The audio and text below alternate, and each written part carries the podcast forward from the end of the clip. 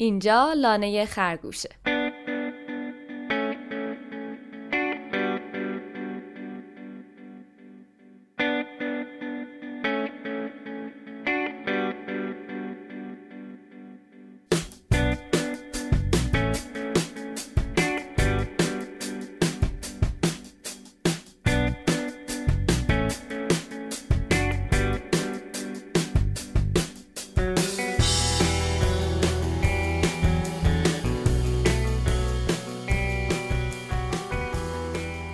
یه قسمت دیگه از این پادکست بیاین سفری متفاوت به لانه خرگوش داشته باشید این قسمت هفتم از این پادکست من سارا همراه با زیا میزبان شما در این پادکست هستیم.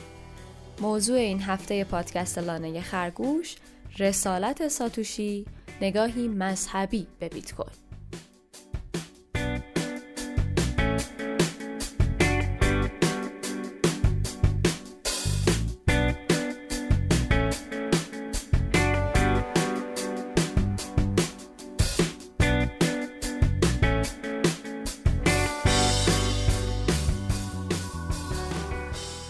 افزایش شدیدی که امسال برای قیمت بیت کوین اتفاق افتاد باعث پیدایش یه رفتار عجیب بین جامعه کاربران بیت کوین توی فضای مجازی شد.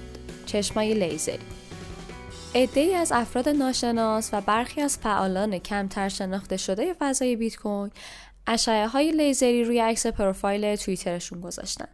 و یه هشتگ با عنوان laser ray until 100k یعنی چشم های لیزری تا قیمت 100 هزار دلار توی توییتر باب شد.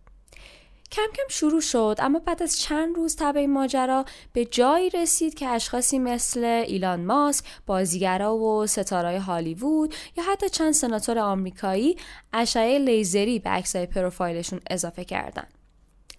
فضای توییتر به شکلی شده بود که هر صفحه ای رو باز میگردی ادهی چشم لیزری توی اون صفحه پیدا می‌کردی. این فقط یکی از جدیدترین نمادهای فرهنگی فضای بیت کوین بود. نمادهای فرهنگی زیادی توی فضای بیت کوین داشتیم. از اصطلاحات سلیقه مختلفی مثل هدل کردن یعنی خرید و نگهداری بیت کوین، نامبر گواب یعنی قیمت برو بالا یا نو کوینر یعنی کسی که بیت کوین نداره تا یه سری رفتارها مثل تاکید بر خوردن گوشت یا ورزش lifting و وزن برداشتن و خیلی چیزای دیگه وجود داره که متوجه میشیم خیلی هم عجیب نیست که بعضی منتقدا رفتارهای جامعه کاربران بیت کوین رو شبه فرقه‌ای می‌دونن. اگه این رفتارهای آیین مانند شبه فرقه‌ای فضا رو انکار کنیم شاید نتونیم اهمیتشون رو توی رشد قیمتی بیت کوین درک کنیم. ارزش بازار بیت کوین توی ده سال از صفر به بیش از هزار میلیارد دلار رسیده. مطمئنا بخشی از این موضوع به دلیل این بود شبه مذهبی بیت کوین می‌تونه باشه. اینو توی رفتار بعضی از متحدترین طرفدارهای پروپا قرص بیت کوین و تفسیرشون از شبکه و کدهای بیت کوین رو می‌تونیم ببینیم. ده سال پیش که بیت کوین اختراع شد اولین اشخاصی که به اون اهمیت دادن و محرک توسعه و رشد بیت کوین شدن تعهد و شروع اشتیاق زیادی داشتن و مردم چه به اونا افراد معتقد یا مبلغ یا فرقه بگن و حتی اگه جدیشون نگیرن باز نقشی اساسی توی ترویج بیت کوین داشتن. سارا این توضیحاتی که دادی منو یاد یه مقاله خیلی قدیمی انداخت که در مورد فلسفه و شکلگیری پول و مقایسه نشأت گرفتن پول ها با بیت کوین بود. یه مقاله خیلی حجیم از آقای کانراد گراف با عنوان خاستگاه بیت کوین یا منشأ بیت کوین توی بخشی از این مقاله کانراد گراف بیت کوین رو از لحاظ نظریه بازگشت یا همون regression theorem لودویک وون میزس که فیلسوف اقتصاد مکتب اتریشی است بررسی می‌کنه. توی این نظریه به شکل خیلی مختصر گفته میشه که از اونجایی که پول مثل کالای مصرفی نیست که بتونیم مثلا ارزش ذهنی افراد برای به دست آوردن یک کالا رو بسنجیم پس باید یه جور دیگه بهش نگاه کنیم. باید اینجوری نگاه کنیم که ببینیم یه پول قبل از اینکه استفاده پولی داشته باشه آیا استفاده غیر پولی بین اشخاص هم داشته؟ و بعد مثلا تو گذر زمان تحول پیدا کرده و اینها به اینجا رسیده؟ یا اینکه خیر اینجوری نداشته. نقطه خیلی مهمیه این. از دید حداقل این نظریه خیلی مهمه و باید به قدری برگردیم عقب چون اسمش هم همینه regression theorem یعنی نظریه بازگشت و برگردیم عقب. که بتونیم دوران غیر پولی بودن یک پول رو مشاهده کنیم. تو بازه زمانی 2009 تا 2010 قبل اینکه بیت کوین هیچ گونه نقشی به عنوان کالای مبادله و پول داشته باشه برای بعضی از کاربرای بیت کوین از یه جنبه های دیگه های اهمیت بوده و یه جور دیگه ارزشمند بوده. یعنی مثل امروز نبوده. یه جور دیگه مردم اونو ارزشمند می‌دیدن. این کاربرای اولیه بیت کوین همون پایونیرها همون پیشگام و پیش قدمایی هستن که تو شبکه بیت کوین مشارکت داشتن و سعی می‌کنن بهبود سازیش کنن و نرم افزارش رو بندازن و خیلی تکنولوژی های دیگه بیت کوین رو کمک می‌کردن توسعه پیدا کنه. می‌تونیم اسم این دوره رو این دوره تو تاریخ بیت کوین رو دوره غیر پولی بودن بیت کوین اسم بذاریم.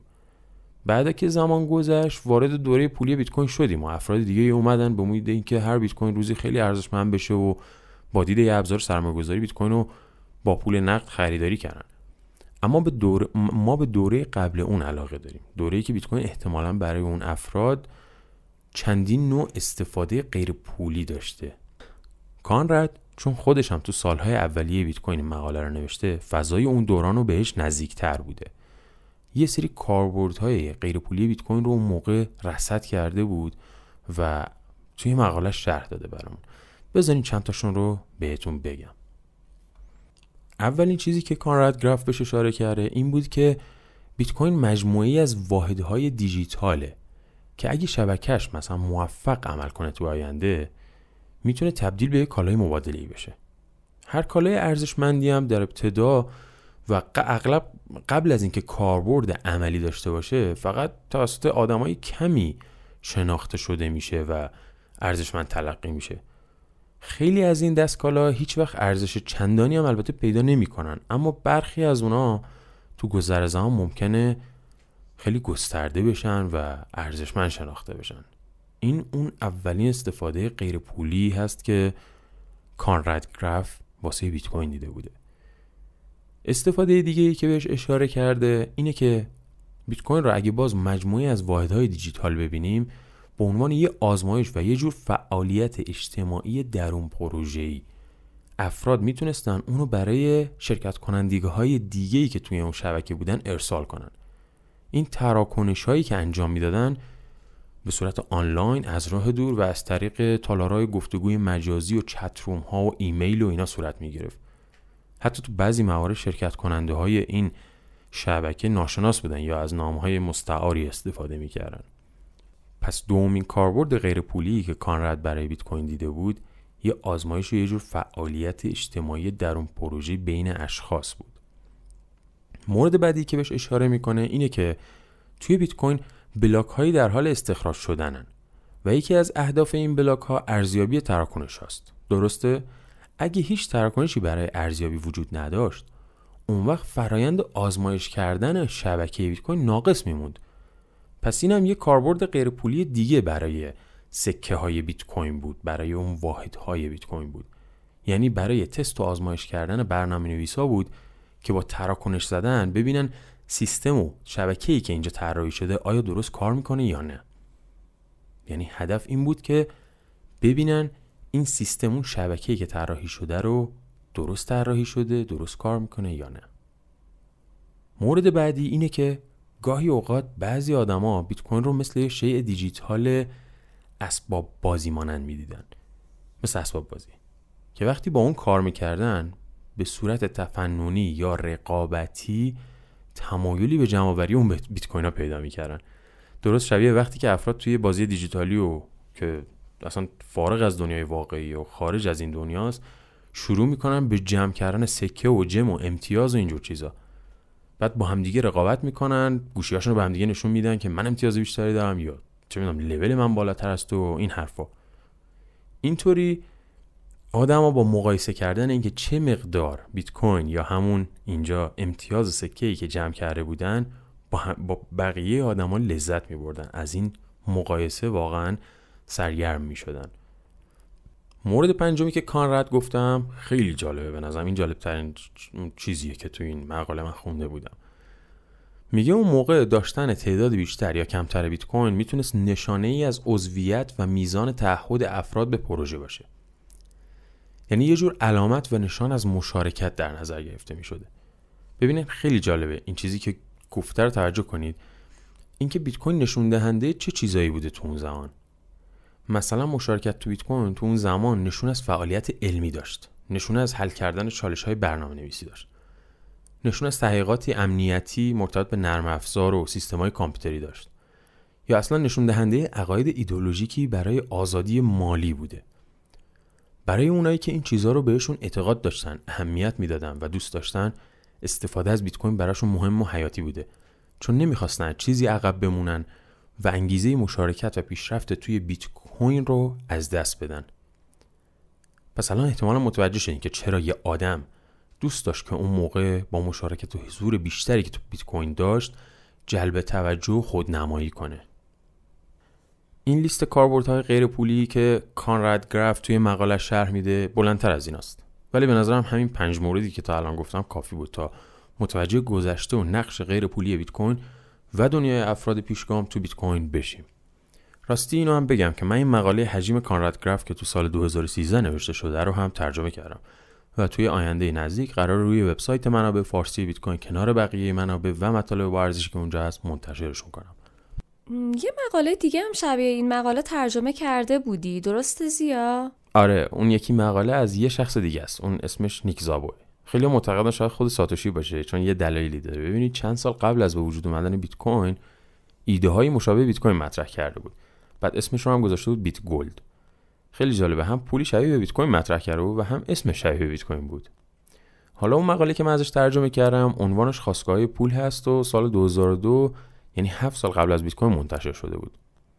اون مقاله از لحاظ فلسفی و تاریخی نشأت گرفتن پول رو میون آدما بررسی می‌کنه. اون مقاله رو هم می‌تونید توی وبسایت منابع فارسی بیت کوین پیدا کنید. گرچه مستقیما در مورد بیت کوین نیست ولی یکی از مهمترین مقالاتی هست که باهاش می‌تونیم شکل پولی مثل بیت کوین رو توی دورانی که هستیم درک کنیم.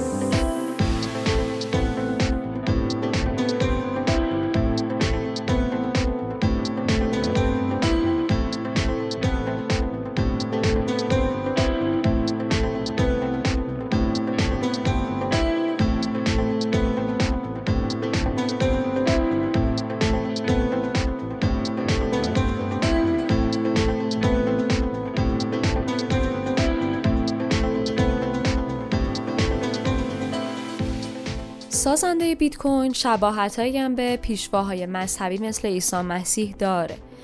مثل مسیح انگار برای اعتقاداتش فداکاری کرده. چون پیش بینی کردن که ممکنه یک میلیون تا بیت کوین داشته باشه ولی تا امروز به هیچ کدومش دست نزده و ازشون استفاده هم نکرده. این بیت کوین ها قربانی هدف نجات بخشی و عقاید آزاد بخشی اشخاص از قل و زنجیر پولهای فیات شدن. خود بیت کوین هم به یه موجود مطلق و متعالی تبدیل شد که مبرا از دستکاری شدن هست و یک حقیقت واحد و یکسان و ارزشمند بین انسانهای جهان شد. فقط 21 میلیون از اون وجود داره و شبکه بلاکچین اون غیرقابل دستکاری و تغییره. همه اشخاص روی اون اتفاق نظر دارن مثل یک حقیقت مطلق. وایت پیپر یا همون سپیدنامه بیت کوین که همون مقاله نه صفحه‌ایه که سال 2008 منتشر شد و نحوه ساختن بیت کوین رو شرح می‌داد رو هم مثل نماد کتاب مقدسی میشه دید که بعد از رفتن ساتوشی اشخاص زیادی سعی به رقابت با اون کردند و کتاب های مقدس دیگه ای با هدف تفسیر گفته های ساتوشی ناکاموتو به وجود اومدن. آره تو این یه دهه‌ای که گذشت تفاصیل مختلفی که از گفتهای ساتوشی وجود داشت باعث پیدایش چیزی به نام هارد فورک شد. انشاب های مختلف از بیت کوین به وجود اومدن و هر کدوم اسمی دیگر رو برای خودشون انتخاب کردن. بعضی از معروف تریناشون بیت کوین کش یا بیت کوین ساتوشی ویژن بودن که به شکل جالبی اسم دومیش به این معنیه که دیدگاه یا روحیای ساتوشی رو می‌خوایم محقق کنیم. البته هیچ کدوم از اونها موفق نبودن و شکست مفتزانه خوردن. تفسیرهای زیادی از ایده ساتوشی انجام دادن. مثلا بعضی افراد اونو شبیه به تله دیجیتال می‌دونن که می‌تونه یه ذخیره ارزش غیر متمرکز باشه. تاکید این عده اینه که بیت کوین یه جایگزین منطقی برای پولای فیات مثل دلار و یورو و غیره می‌تونه باشه. چون اون ارزها بدون پشتوانن. نیک کارتر هم توی مقاله تحقیقاتی جالبی نوشته های کاربرایی که توی سوشال میدیا در مورد بیت کوین مطالبی رو می نوشتن رو جمعآوری و تحلیل کرد به این نتیجه رسید که اهداف متفاوتی رو اشخاص برای بیت کوین متصور میشن.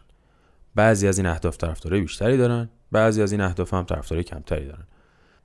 یکی از موارد اینه شبکه تراکنش های خرد.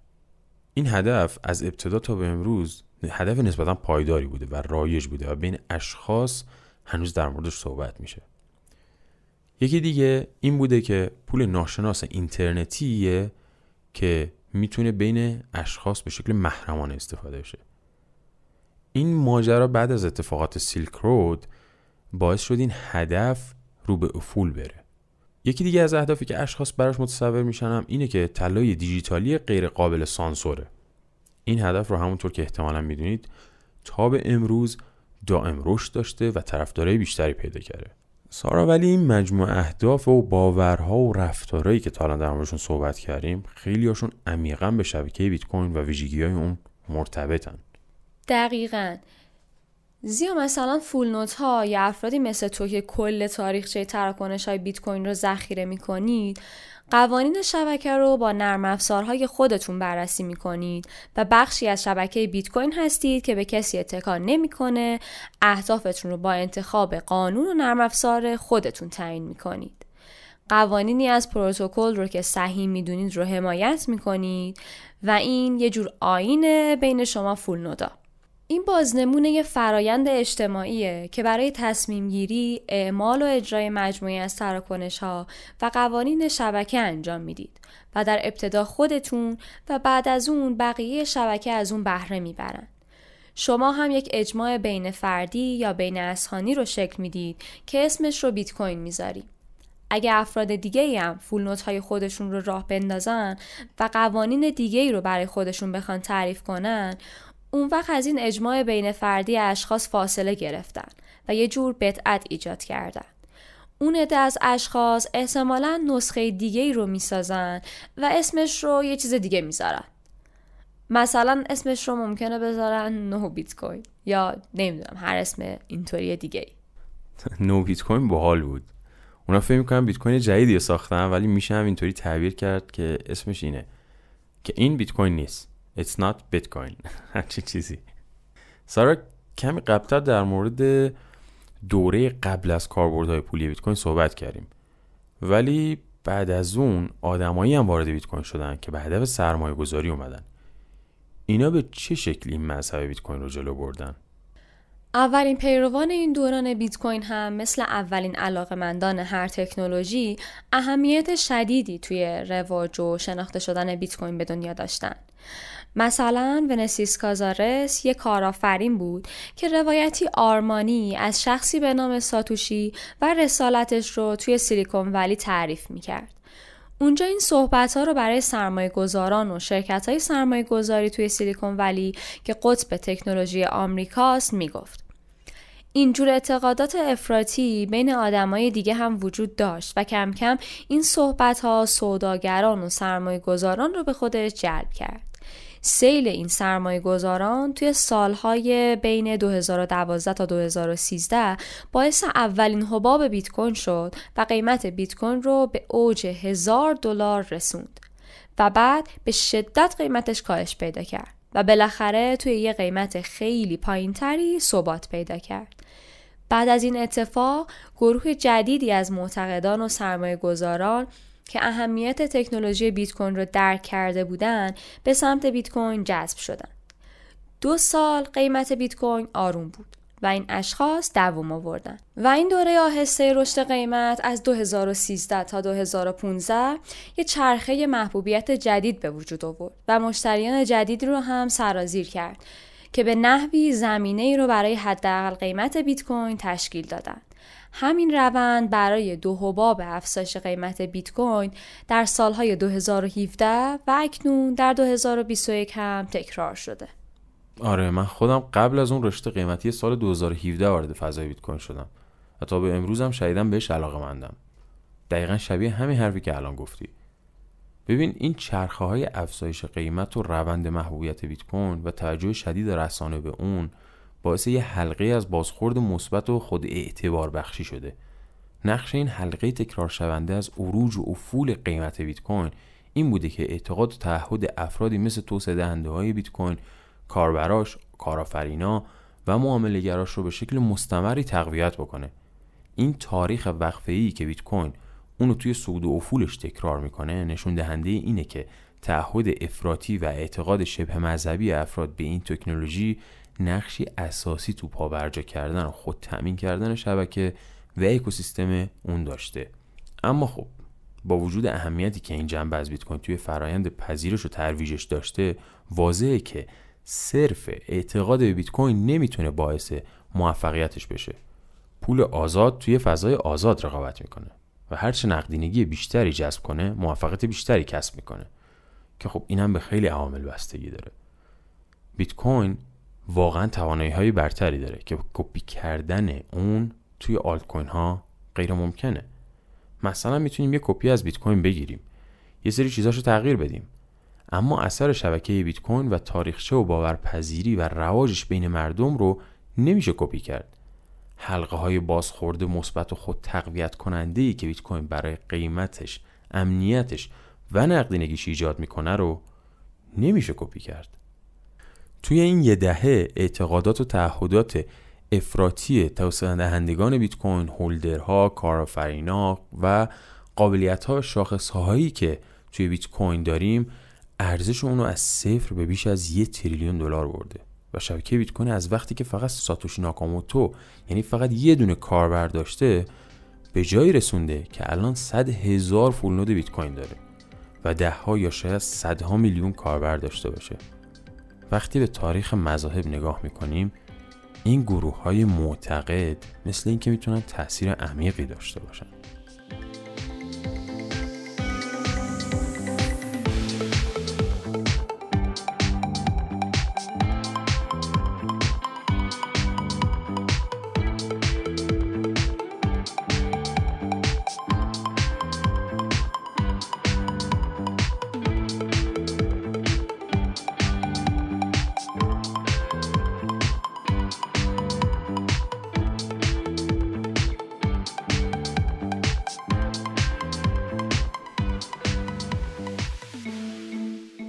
پیتر تیل میگه حتی بهترین استارتاپ ها و پدیده های حوزه تکنولوژی نوعی فرقه هستند اما تفاوتشون با فرقه های متعصب اینه که اعضای یک فرقه معمولا همگی به شکل دیوانه واری درباره چیزی اشتباه می‌کنند. اما فرقه های موفق تکنولوژی به شکل دیوانه واری درباره چیزی درست فکر می‌کنند که دیگران فرصت ورود به اون رو از دست دادن. آینده با جالب باشه. وقتی ببینیم آدمای بیشتر و بیشتری به رسالت ناکاموتو باور پیدا می‌کنن. تا به امروز که فرقه بیت کوین به شکل دیوانواری در مورد بیت کوین درست می‌گفته. در مورد این صحبت های دین و مذهب بودن بیت کوین یه صحبت جالبی خونده بودم از کانال زنجیره فارسی آقای استمد که یکی از دوستام هست. یه جوری خلاصه این صحبت هایی که تا الان کردیم رو می‌گفته. استمد میگه که افرادی که میگن بیت کوین دچار دین و فقه و فرقه و کالت شده دارن قیاس نادرستی رو انجام میدن و از نظری متوجه نیستن که یه پروتکل مثل شبکه بیت کوین در واقع یک مفهوم بین الاذهانی است.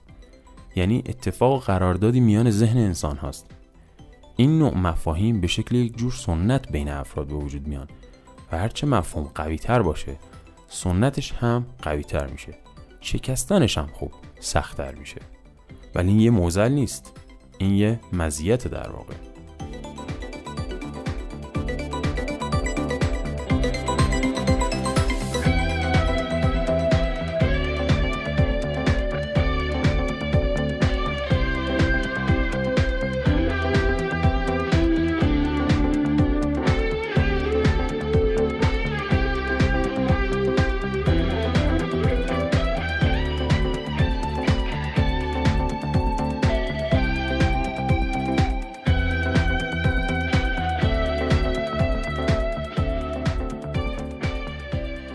لانه خرگوش اول هر هفته منتشر میشه و می‌تونید از اسپاتیفای، انکر اف ام، کست باکس و پلتفرم های دیگه پادکست streaming اون رو دنبال کنید.